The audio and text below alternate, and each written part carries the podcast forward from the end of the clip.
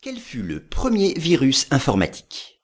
C'était il y a plus de 45 ans. Lancé en 1971 sur le réseau ancêtre d'Internet ARPANET, le nom de ce virus était Creeper. Mis au point par un employé travaillant sur ce réseau ARPANET, ce virus se répandait dans les systèmes des ordinateurs du laboratoire, dans lequel il avait été conçu. Et d'ailleurs, il s'agissait là de son but principal, simplement se déplacer sur le réseau, afin de montrer que cela était possible. Il passait ainsi d'un ordinateur à un autre sur ARPANET.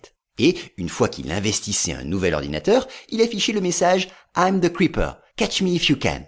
Et ensuite, il lançait une impression, puis l'arrêtait et se propageait à un autre ordinateur sans affecter du tout la machine.